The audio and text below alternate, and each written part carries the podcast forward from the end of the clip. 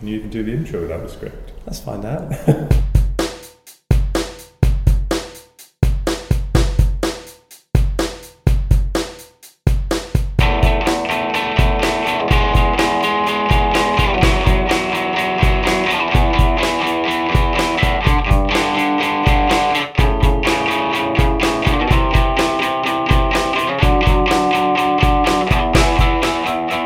Hello and welcome to No Easy Games, an alternative guide to world football.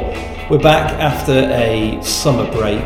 We've been running up and down sand dunes, much like the Everton team of the 90s, only without Archie Knox hitting us with cricket bats. I'm Tom O'Brien. And I'm Aaron Gales. You see, I can't do anything without Can't script. without script. We're, we're, back, we're, really well we're back in the um, yeah. I mean, I'm, I'm broadcast trained. Uh, we're back in the Echo Cavern. Um, It's been a while actually since we've done a podcast in the cavern, hasn't it? It has, and we've got uh, because it's been. I mean, for, for those of you who know us, then you'll already know this. But for that one guy from Poland who's still listening, um, Thursday night football, which has very much been the place that we've recorded a lot of these episodes, has been in real jeopardy over the past couple of months, mostly due to the poor administration Yeah. of tight jeans. Yeah, he hasn't followed in your footsteps. Um, but it's meant that we haven't had the opportunity to be here to record, which, in many ways, after the slog of the African Cup of Nations, was quite the sweet relief. yeah, it's been. I mean, it's been quite nice doing it at home. I mean, this is the first time I've had clothes on for a while since we've done this podcast. I can't actually get dressed. Okay. Um, I mean, just fully confirms that we should never press the video button on those calls. Um, I'm joking, obviously. it's been uh, it's been a, it's been a wild summer of football. Um, my Mm. non-existent notes tell me. It has, Uh, yeah. I mean, all those tournaments we uh, we previewed, Yeah. and We're going um, to show up our real lack of knowledge here about following the competition, but I can talk a bit about it. Well, let's. We're just gonna just gonna whiz through these. I'm just gonna say say competition name, and you're gonna give me your overwhelming, Go on then. overriding thoughts. Yeah. Nations League. Uh, ooh, nation. I thought it was all right. You know, I thought it was quite. Um, Didn't watch the second of it. Didn't you? Well, no, I thought it was good. I thought some of the games were quite good. Um, For me, it was too. I mean, I know like when you have qualifying for like the World Cup and stuff, then you've got to wait six months off the tournament. yeah, But at least then you've got a month to get into it. I think when you've got such a long period of time Yeah. between the group stages and then, oh great, there's a couple of teams who are dicking about in Portugal. I think think- the arse. I think if England had got to the final, it would have been more exciting. And I think, unfortunately, despite all the talk of we're taking it really seriously, you know, we're going to do it. I think the Champions League final being Hmm. six days before, I think there was 12 English players involved. Um, he put a much changed side out, and they were unfortunate not to not to win. Um, gave a good account of themselves, but I think had England got to the final, I think could be talking about it very differently. But I think just the team he put out sort of killed the enthusiasm for it a little bit. And then obviously once England were out, nobody gave a stuff really, apart from Cristiano Ronaldo um, and Portugal. But the take homes, uh, and uh, I was fascinated, fascinated to see. I mean, you've always been John Stone's biggest advocate when it comes to international football. You've only just got off your high horse about Raheem Sterling. Um, he didn't cover himself in glory no, twice. yeah, Uh, Ross Barkley had a bit of a heavy touch, which led to the, He did. the late goal. He, he did. I, th- I still think the pass. Yes, no, no, no, absolutely. But did you know that there was an article in the Daily Mail the following day which referred to uh, Stones and Barkley as former Everton players Really? without making a single reference to the fact that either of them were on the books at Man City and Chelsea at the moment? That's interesting. Not that I'm saying there's an agenda against Yeah. my team, but it was it was very much look at what these players with an Everton connection have Mm. done um, to ruin our chances of Nations League glory. Yeah, I think if one good thing does come out of it, I think I know he was supportive in the aftermath, but I think that'll be the final straw for Stones as a regular starter because they blamed, you know, Gareth Southgate was very supportive, as you would expect him to be, and saying, you know, we want him to play like that, but it, there were scena- scenarios that Stones put himself in that were completely unnecessary, particularly the first one when he's under no real pressure, messes about, and puts himself in that. And it was poor execution. It was nothing to do with the style of play or anything like that. It was just poor execution. And we know we know he's got this in his locker, and he's 25, 26 now. He should be. He should have eradicated that from his game. I mean, to, be, to play devil's advocate, you could say, all right, that's a mistake in an England shirt, and Mm. I can't automatically think of another mistake. Mm. that he's made other than that night in an England shirt. Not necessarily But for England. the, but the, the bigger, pr- and I can't massively think of loads at City. They're, they're probably in the odd couple, but not Yeah. major, major howlers at that level. The problem is, he's not played for City for about Well, three or four months. And it. so it, it probably, if he's not got in when they were playing so many games, Mm. there needs to be rotation, and there was, you know, uh, it- because City had to win every game in the league, Mm. there had to be that cool heads, clear minds, and he Yeah. wasn't given the nod at any point there, and he was fourth choice centre half by that point. Yeah. And you would think with Kompany going, they Mm. would be in the market for another Mm. centre half as well. Then you really have to question Mm. whether he has a long term future at Manchester City, Yeah. and perhaps, you know, for argument's sake, Leicester, Mm. if they sell your good self, Mm. uh, and they need a centre half. I mean, they've been linked with Lewis Dunk, but would Mm. they look at someone like Stone? Would Mm. Stones t- consider that to be a move Mm. too far? Mm. You know, be looking for another team in and around the European places. Yeah, Um, you know, Everton need another one if they're not going to get Kurt Zouma. yeah. Um, I don't think he's quite at that position yet where no, but I think he'll find himself there in January, and, Yeah. and when the Euros are starting to creep around next Mm. summer, and he'll realise that he won't have played many games for England because you Yeah. can't get by on the odd game here or there to play for your I think the point you make about City is a good one in that they couldn't afford at any point in that run in to slip up. They knew exactly what they had to do. And I think it's quite telling that Guardiola couldn't trust him. I think more as well that they're going to say that if you can have rotation anywhere, you don't dick about with your defence No, and your keeper, no, no. And, and you know they weren't conceding goals either. So Yeah. so why change a, a strong Mm. settled back line? But Mm. to have not played for so many months, to have come into a game and to be horribly exposed by Mm. hungry players Yeah, um, uh, wasn't wasn't a great night for him. Highlight for me of the whole tournament was Jordan Pickford's penalty. Yes, and even I quite enjo- even I quite enjoyed that. That's And, uh, that's. I mean, I want him first choice penalties for Yeah. Everton this season. Yeah. That's that's how you take a penalty. yeah. I mean he's I mean he's great at, at saving them as well. He's really good. Uh, I mean it does annoy me because I can't stand him, but he's an excellent goalkeeper. He's an excellent goalkeeper. Right, that's the Nations League. I was hoping I was going to be briefer, but once no, got no. on John I mean, we've got loads of time. We're- we have. We're back with a ban. We're back with a with a ban. what do um, you want to chat about next? Women's World Cup. Women's World Cup. Have you got anything to contribute on this? Did you watch Um, any of the games? I watched this, I watched bits, highlights here and there, Mm. and then I watched the semi-final. Yeah. Which they cocked up. Yeah, and, and the main problem was they were playing. I think they forgot. I don't know where England are ranked in the world. Third. Well, they were third. I think they dropped to fifth now. They played like a team who it was. It was like a League Two side against a Premier League side, Mm. and they, they didn't play like that in the SheBelieves Cup, No. as far as I'm aware. But every time they got the ball, Mm. they panicked Yeah. and they gave it away.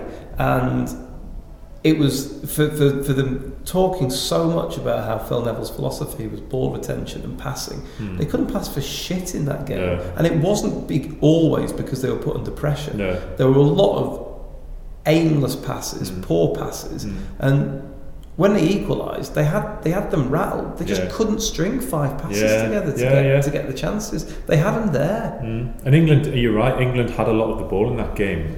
USA were very, very. Da- I mean, the press well, but they're very dangerous on the break. Um, but you're right. They just didn't use it well. Steph Houghton had been playing out from the back most of the game, and her passes into midfield were a bit off. Jill Scott in the middle was poor. That Nikita Parris had a poor game. The, the girl who got sent off, I forget her name, but she she was uh, Millie Bright. Uh, Millie Bright, yeah. She she had a clumsy game Mm. uh, as well, Yeah. and you kind of look at the states dominate the tournament without ever really putting in, other than beating Thailand by a billion goals to Mm. nil. Didn't Yeah. really put in a dominating performance throughout, and. They, they, they won that World Cup before they kicked the ball Mm. because everyone was afraid of them. yeah. Uh, and I think I think if someone had, you know if they got in there they've mixed it up a little bit as the French did in the last 10 15 minutes Yeah. we thought the French might equalise in that quarter final as England did in periods of that game but they just Mm. they they looked like a team beaten before they even got started Mm. um, and that penalty I mean Mm. right, we're not supposed to No, I'm just say, fucking, if you're centre half and you're running up to take a penalty, twat it. Yeah, yeah. Don't dick about. Sean Dyche the fuck out of it. Yeah, yeah. Just laces. If you're side footing a penalty when you're knackered in your sixth game of a tournament or whatever it is, Yeah. and you're going to calmly, oh, I'm going to pick one out in the corner. Fuck that shit. Yeah. Twat it. It was a Hit poor- it as it a- hard as you can. And I don't understand why players do this. Why No. players think that they've got to they've got to come up and be really calm and collected and Yeah. measured with it. Hit it as hard as you can. Mm. Into the corner or into the roof of the net, and you will score because the Yeah. keeper can't get near it. Don't don't think. Mm. She never looked comfortable taking it. No. She, they were put in an awkward position, obviously, because Nikita Parris was their number one penalty taker and she'd missed two in the tournament. But I think that's what encourages me, and I, I wouldn't be too disheartened if I was England. Obviously, they'll be disappointed that they've not uh, that they've not got to the final. But they were, I mean, they were a millimetre away from Ellen White equalising. It was given offside for VAR, and they missed a penalty. You know, they still lost the game and they deserve to lose the game. But if circumstances had been slightly different, they could have won that game three two. But um, it'll be interesting to see how they develop under Phil Neville. Um, I think had had they gone on to the final or even won it, I think he would have. I think he would have gone, um, because I think inevitably there would have been a men's side that were interested. I don't think they did well enough. I think semi-finals was par for par I think the I think he's, really. he's there until at least the the home Euros. Yeah. Isn't he? Get the Olympics and the home Euros. out of the way, Yeah, so I, th- I think it'll be interesting to see, but um, not an amazing competition. What I would say is I thought the standard of the refereeing was absolutely appalling. Um, and I heard the debate on Five Live. There was a regular sort of podcast slash program at the end of every day, um, and they were saying, "Look, it's a World Cup. You know, what what is this? Is this about equality or is it about having the best referees?" Um,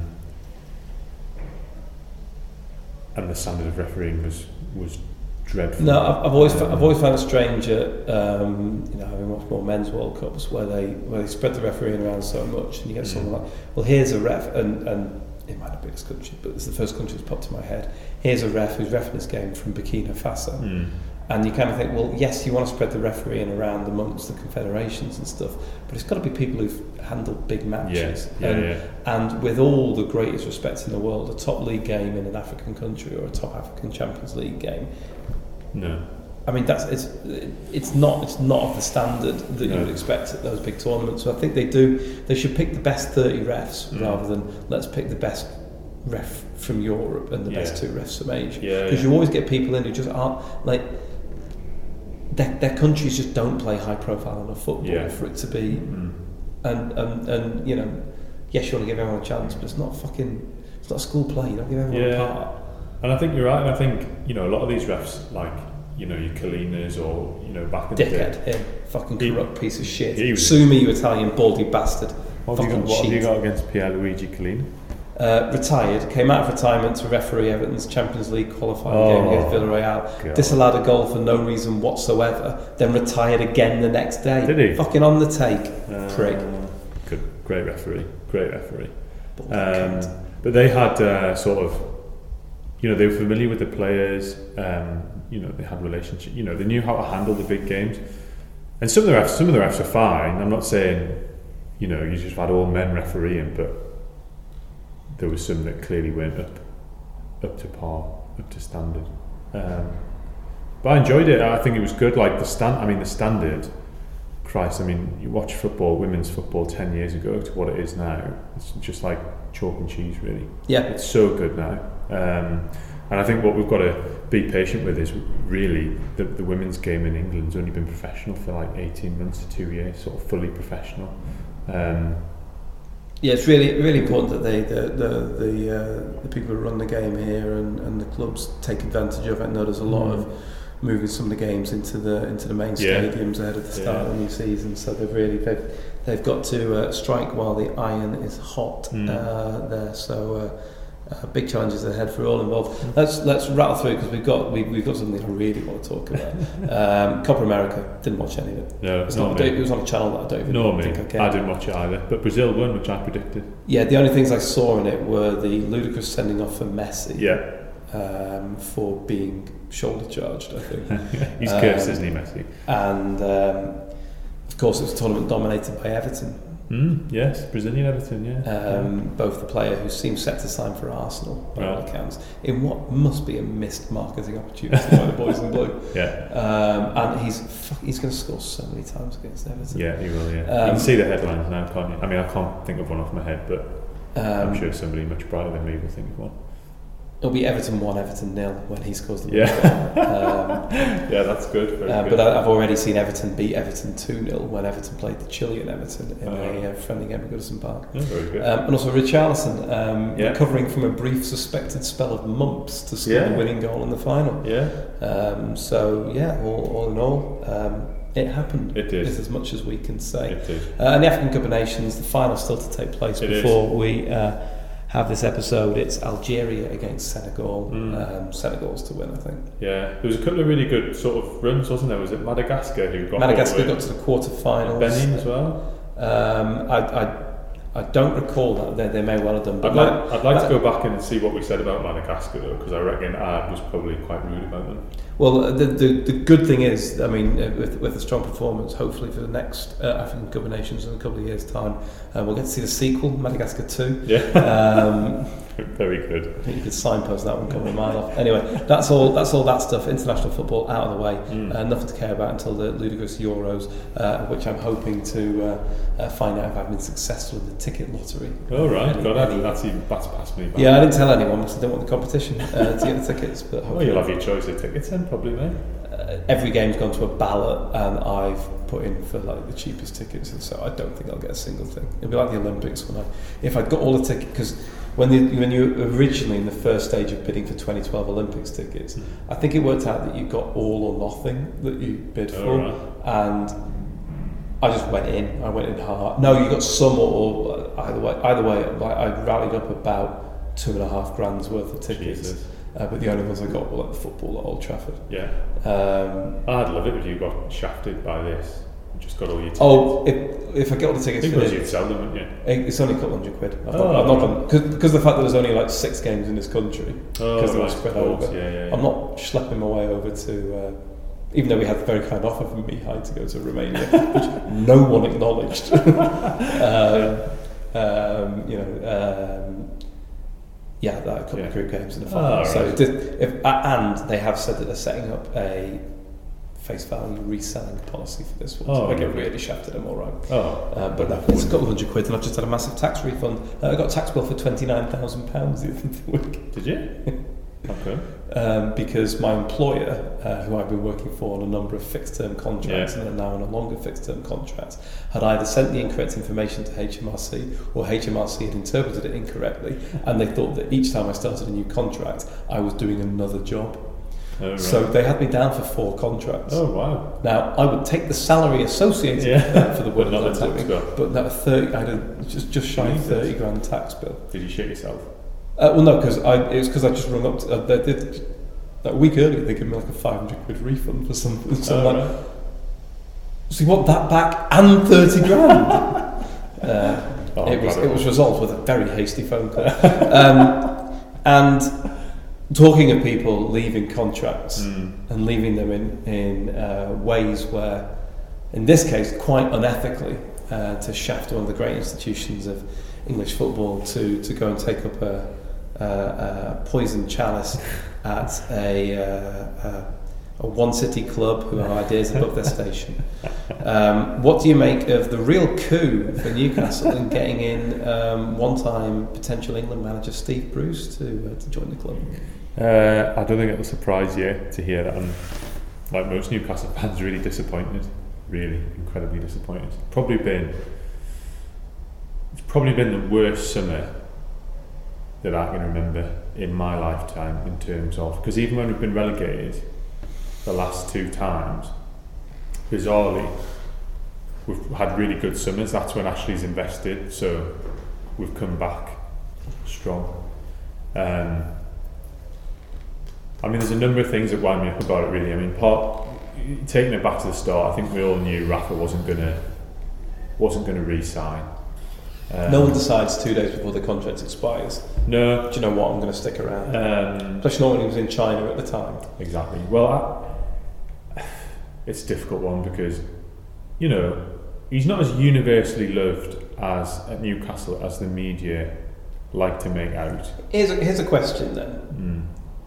Mm. Has Rafa basically used or because because like wasn't the sign off note like his his goodbye in his sign off letter was some sort of phrase that no Geordie has ever Yeah. said in their life. something like goodbye tunes or something. Yeah, Yeah. nobody's ever. which no one's ever said. Yeah. So I, I get the impression Rafa has always at Liverpool and, and, and uh, particularly has been someone who has needed to spend. He's not a Mm. coach, he's not a developer, he's someone who spends. Mm. And has he used this I'm on your side special connection thing as a as an excuse to go and take this gig in China basically to Uh, like it, this bond that he keeps Mm. wanging on about and yes I was doing the air quotes um, I, I don't buy it basically I, I, I, Uh. I find it a bit that he's decided fuck it I'm going to leave mm.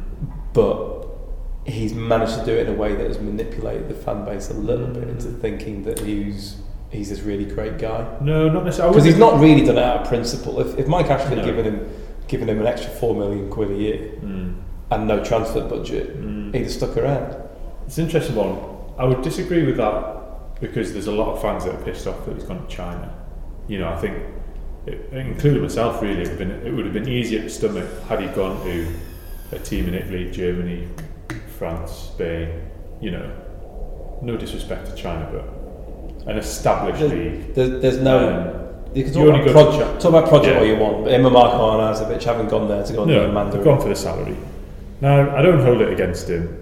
I actually think his strongest work that he did, and the reason that I always lean towards backing him was I think the strongest work he did was with the fans. Uh, and I don't think there was anything, as a maybe you're an outsider looking in, but to me it never felt cynical. It never felt. I felt like he really, you know, we got relegated. And, and that's to be fair to him, when we got relegated, he just could have walked away at the end of 2016 with his reputation very much intact. Um, and he stayed, and I think that was I think that was because of the fans, and I think he was promised things.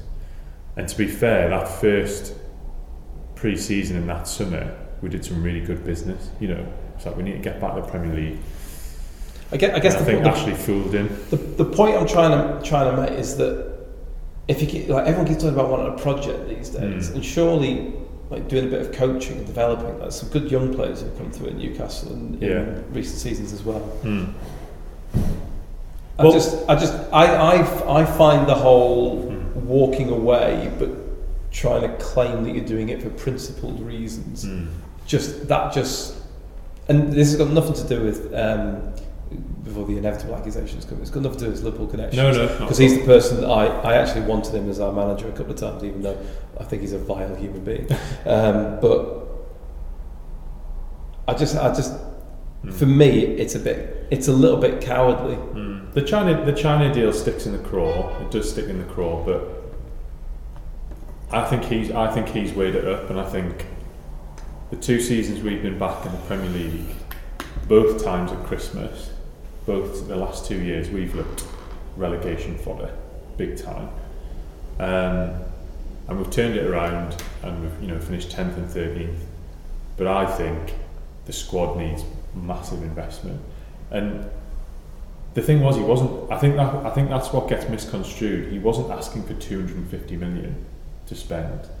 He wanted 16 million to buy Salomon Rondon, which I don't think, and I think most football fans would agree, is not an unreasonable request. Do you know what I mean? He wasn't asking for the world.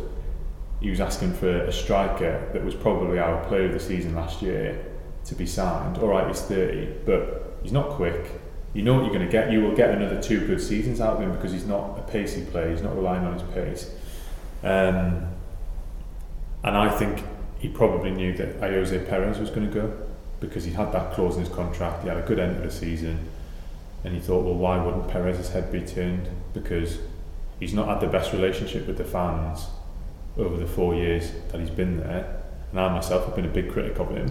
No, it seems like his, his Um, only good spell in the Newcastle career has been since like February. Yeah, onwards. yeah, and actually 30 million quid, I think, probably in three or four years' time will, look like good money. Plus, he, he, 30 million he strikes as a flash in the pan. Yeah, I don't he's, think- he's not. He's not going to pull up any. He's never going to score more than 10 goals a season, and No. he won't at Leicester. Um, But I think I think I think it, I think it was principles. I think he thought they're not even giving me the bare minimum opportunity here um, to, to to achieve anything. Um, and all right, fine, he's gone to China for twelve million a year, but that's a stopgap, isn't it? You know, it's a stopgap. There'll be clubs in Europe that are interested. I genuinely think he just wants to work in football.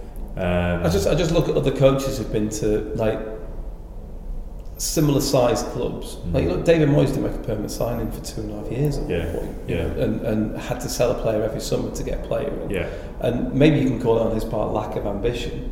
Um, then he got the United job, so he kind of yeah, yeah, yeah. swings around about us. But some some people go in and will, will, will take that and say, right, I'm Mm. getting nothing from him, but I'm going to do something, Mm. do a bit of wheeling. But he's just always struck me as a bit of a checkbook manager. I think I think in the past I would agree with that, but I think in the three years he's been at us, I think that would go a long way to, um, you know, Christ. I think our net spend in that three year, three and a half year period he's been in charge is about one and a half million pounds. You know, so it's not it's not unreasonable It's more than Bolton. for him to think, yeah, yeah, yeah, it is, it is, and we could be in worse scenarios as clubs going out of business. And all Let's kind of let's move it because we'll, I think we'll have to agree to disagree on that. And and, and God, it's getting It's a shame. It's a shame. He's, it's a shame he's gone. It's a shame he's gone. But exciting times at the club with the appointment of a new manager this week. No, absolutely not. I think there's absolutely no honeymoon period for Steve Bruce. No honeymoon period whatsoever. He's not a Newcastle fan. He never has been. It's all fake. He's managed Sunderland for two and a half years. He's been crap in the Premier League. He's overweight. You know, I've just got. How can I have any respect for him? I just. no, it's just not going to work. It's not going to work, and I th- it literally smacks off to me like Ashley's gone right. What what could piss them off the most? And he's identified Sam Allardyce, who turned us down. Now, now I'd take that with a pinch of salt. Well, because I don't believe a word Sam possibly, Allardyce says. possibly, but there's been nothing oh, from oh. the club. There's been nothing from the club to deny it, has there? I, I just, I, I, I don't believe that one. Mm. I think Um, I think 'cause- I 'cause think he- they tentatively reached out. I think there was I think there was contact. Um, but I just don't I just don't think it's going to work. He's got absolutely you know don't get me wrong. He's been 900 games as a manager. He's had four promotions from the championship. He's not a bad manager. I'm not saying he's a bad manager, but Who could, who else could you have got realistically? well, that, but that that just that just sums it up, doesn't it? It's like where, where would you, where would you emotionally have been if Steven Gerrard had been appointed as new manager of Newcastle? well, I would have preferred it over the I would have preferred it. But you've gone on scenario. record as I think Steven Gerrard is up there with Greg Rutherford for you. You said in the past. I'm not a big fan. Of, I'm not a big fan of Stevie G. No, I mean, you know, he's got away with murder, hasn't he, in the past? Has he? I Well, thought it was just assault. murder, but assault, assault. But no, I mean, but that that would have been the kind of appointment. And there were some names batted about, like Giovanni van Bronckhorst, you know, Patrick Vieira. Now, there's risks involved. They're sort of quite inexperienced young managers, but have all got relative degrees of success on their CV.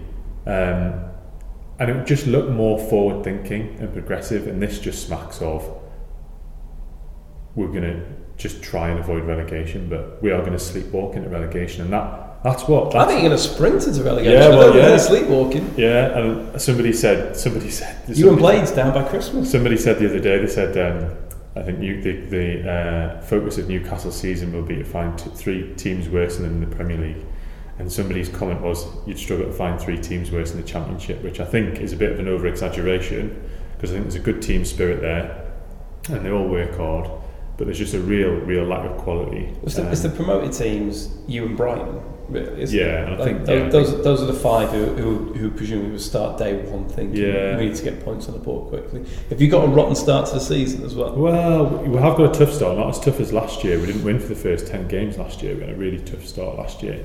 But we've got Arsenal at home first game of the season. That'd be th- Do you know what? That'll probably be three points. Yeah. It's fucking Arsenal. Well, I've seen a lot of Arsenal fans are really pissed off at the playing us because they don't win it. Like, because well we do have a decent record against them at St James's Park, but they are the sort of team that you want to play.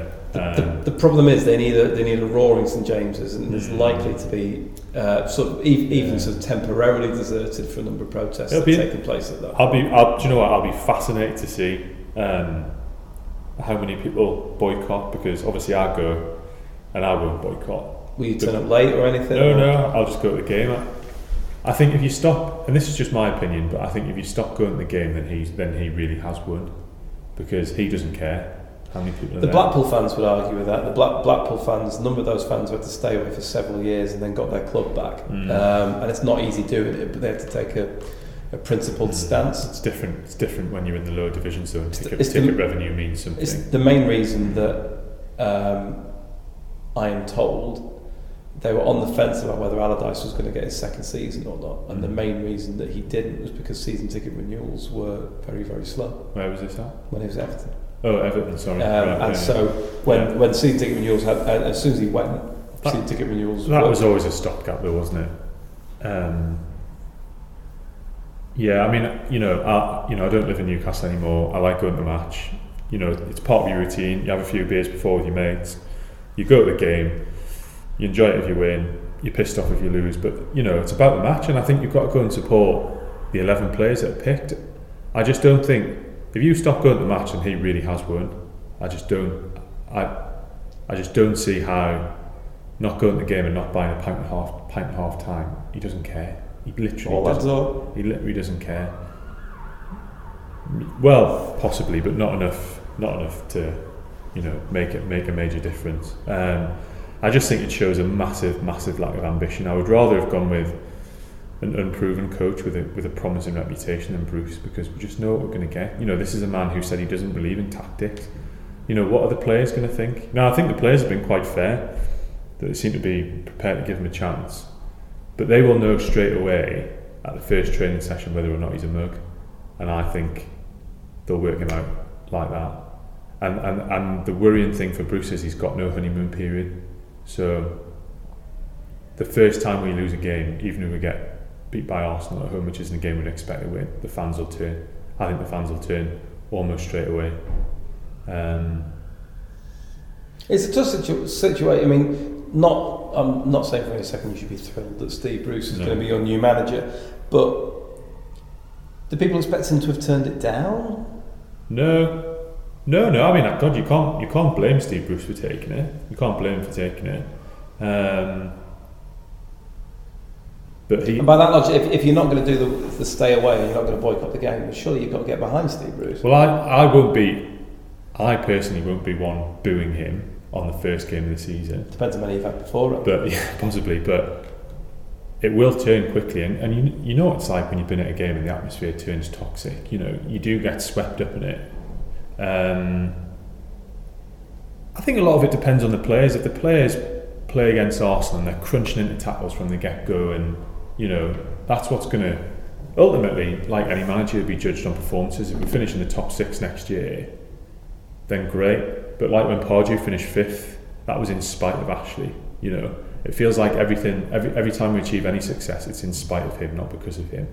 Um, and it, you know, yeah, I, I, you know, nobody would be happy. You wouldn't be happy Everton, would you? If you you were mortified when they appointed Allardyce as manager.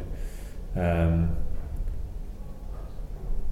I just think it's a desperate situation, and, and it's, it's just pointing towards relegation. And it seems the only person that can't see that is Mike Ashley. And you think, why can't he? Why can't he see it? Why can't he see it? And why didn't he? He should have just bought Rondon, bought a few players. Problem solved. Um, what he doesn't seem to think about is sort of his legacy. His legacy at Newcastle. They'll be dancing on the streets when Mike Ashley dies.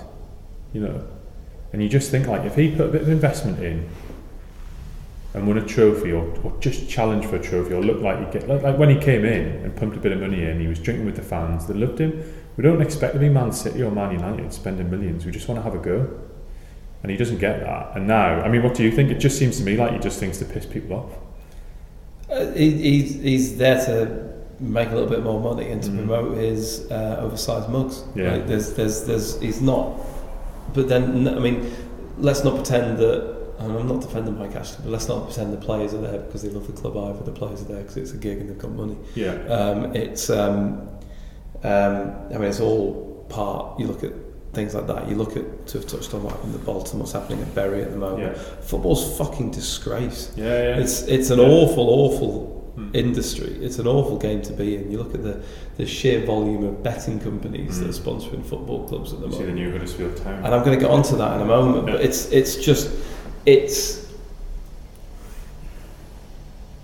I like the sport. I hate the game. Mm. Like it's it's Yeah. just it's it's so shit. So Yeah, many yeah. elements of it. It's so unpleasant. So many elements of it. yeah. Um, the fact that now that you've got to have three separate subscriptions if you want to watch all the live games Mm. this season, Mm. Yeah. um, it's it's just it's not a fans' game anymore. No. It's particularly not in this country. no. And I mean, for someone who is who's co-host of a podcast all about football, it's not a great place to be in. But as part of I, I can you know you can watch someone like a beautiful team go, that's great, but you Mm. find it really difficult to get too involved or emotionally attached in the sport anymore because it's just Mm. it's just shit. yeah, yeah. It's yeah. not for normal people anymore. No. Um, Should we move on? I think We we've will. done Newcastle. um, and We've established I'm disappointed, and I'm sure it'll be a recurring theme. in our new, very rambly, slightly suicidal conversation style that we're going to Mm. do while we wait for a point to these podcasts, uh, I'm going to hit us with a killer question each Go week, something to think about. There's no right answer, there are wrong answers. Um, and inspired by Huddersfield, so you, it's it's almost certainly a wind up. But Huddersfield uh, announced uh, this week a brand new kit Mm. uh, and a new lead partner, Paddy Power, and they are displaying the logo of that kit uh, in a diagonal sash formation um, that may or may not contravene the FA's uh, sponsorship regulation Really? guideline because it takes up too much. I think Yeah. you've got 250 square centimetres. Right. That's probably two millimetres is probably more accurate Yeah. than two and a half metres. Yeah. um, uh, and um, so it's almost certainly a wider. You can see in the pictures of the game last night. It's a sticker that's been put on the shirts. Is it? it was crinkly. Right. I've Um, only seen a photo of it. so that's clearly, albeit temporarily, the worst sponsor on a shirt of all time. Mm. But what, and there is immediately a very right answer to this, what is the best sponsor of a football shirt? The one where it's just, it just, it doesn't ruin the kit. Well, can I? Can I? I know this is a podcast, and it's obviously you can't see us now. But can I just get the shirt out that I'm wearing at football tonight? You can. So for me, obviously, I've gone Newcastle because I'm not Well- that interested in the people's kit. But I mean, this is a wonderful shirt, isn't it? Yep. Grandad collar, the blue. But the Newcastle brand blue star. I mean, that is my. That's the, that's the right answer. that is the right. that is I mean, the right answer. that is. Magnificent, isn't it? I mean, That's a glorious. I I know. Um, um, oh, it's, a, it's not a real one though, is it? No, Addy. Well, no, I mean, it was from the club shop. Lose five points No, no, yeah. No, um, uh, I digress. Uh, that I know people went because the home shirt was Grandad collar as well, It and was. I know um, non-Newcastle fans who bought the shirt Mm. in a very uh, in this mid nineties, ninety six. It was the season. It was the season we blew the title, 95, 96. Um, so Ginola looked magnificent in that shirt. As he was Les Ferdinand. Still Les, yeah. Peter Beardsley wore it. I can't say Yeah. it looked magnificent. No, I mean, it was all- Um, but no, I, I know people have bought both the home and, and or the away shirt because Yeah. it, it just looked and, and so the integration of the sponsor there yeah, is terrific. But classic football shirts online have been doing a thing recently where they've been sort of with really bad Photoshop. Mm. Uh, I've been putting in the classic sponsors Mm. into kits. Mm. And so, like, I think the first sponsors, like, I always remember everything being sponsored by NEC, Yeah. not really knowing who NEC were Yeah. and what they did. yeah, Um, you know, I always associate Liverpool with Crown Paints, yeah. and uh, Man United was Sharp. Mm. Uh, I think it's funny that, isn't it? Like football shirts. Like when you look back, obviously I was a kid, so you, you didn't know how the world worked. But to me, that was just part of the shirt. yeah, It wasn't a sponsorship thing. Like that was it. It was the Newcastle Blue Star. It's got the bridges on it. It's got Grey's Monument on it. well, the, It well, was just part of the shirt. there was a shirt. in the late 80s, early 90s that just had the star, wasn't there? That didn't have the um, the Newcastle Brown Ale Yeah, sort so of, of circle Uh, around it. I'm early, sure. Earlier nineties, there's a black and white shirt which Andy Cole would have been in, which is just literally the blue star, which just looks. I've got that one as well. I'll bring that next week and I'll show you that one. Um, but I mean, yeah, that that would be that would be for me. I mean, what what, what about for you?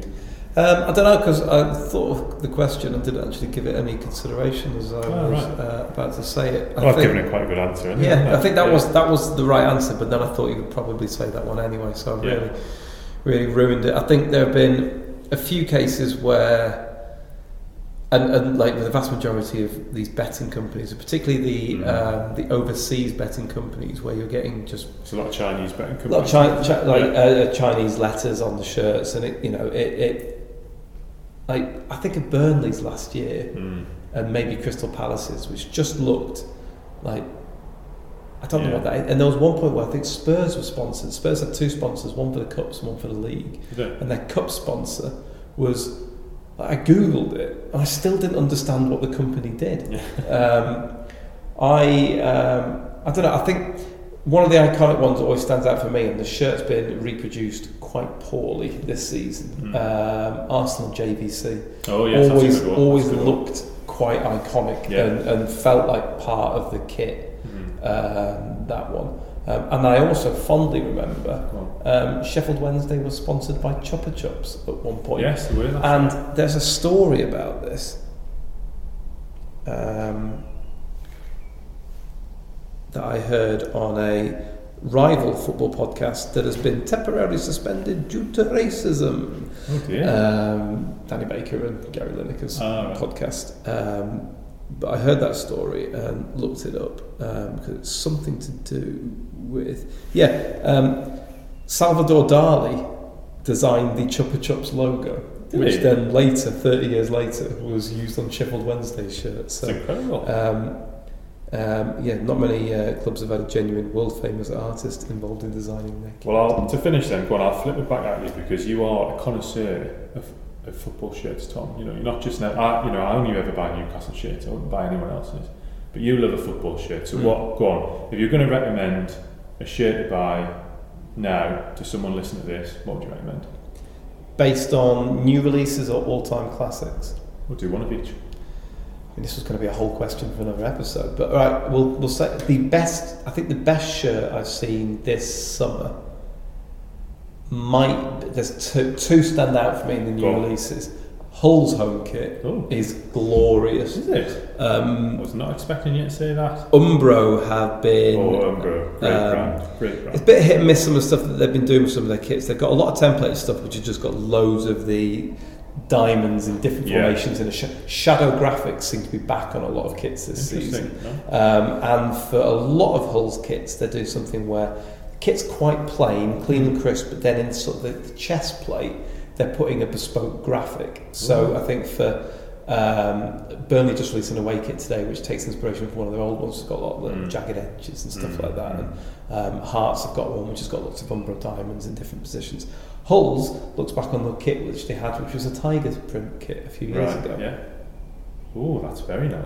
So it's got like uh, three or four like tiger stripes Yeah. just, just running across the chest plate. That's very good. I'm surprised no one's really thought of that before. That's good. Yeah. And the other one uh, is really quite simple. I mentioned that they've mucked up the away shirt. They tried to re- replicate the bruised banana for Arsenal's away, and it doesn't. They could have gone a bit more. It's Mm. too subtle. Mm. Whereas the Arsenal home shirt is that is- just that clean, Yeah. crisp.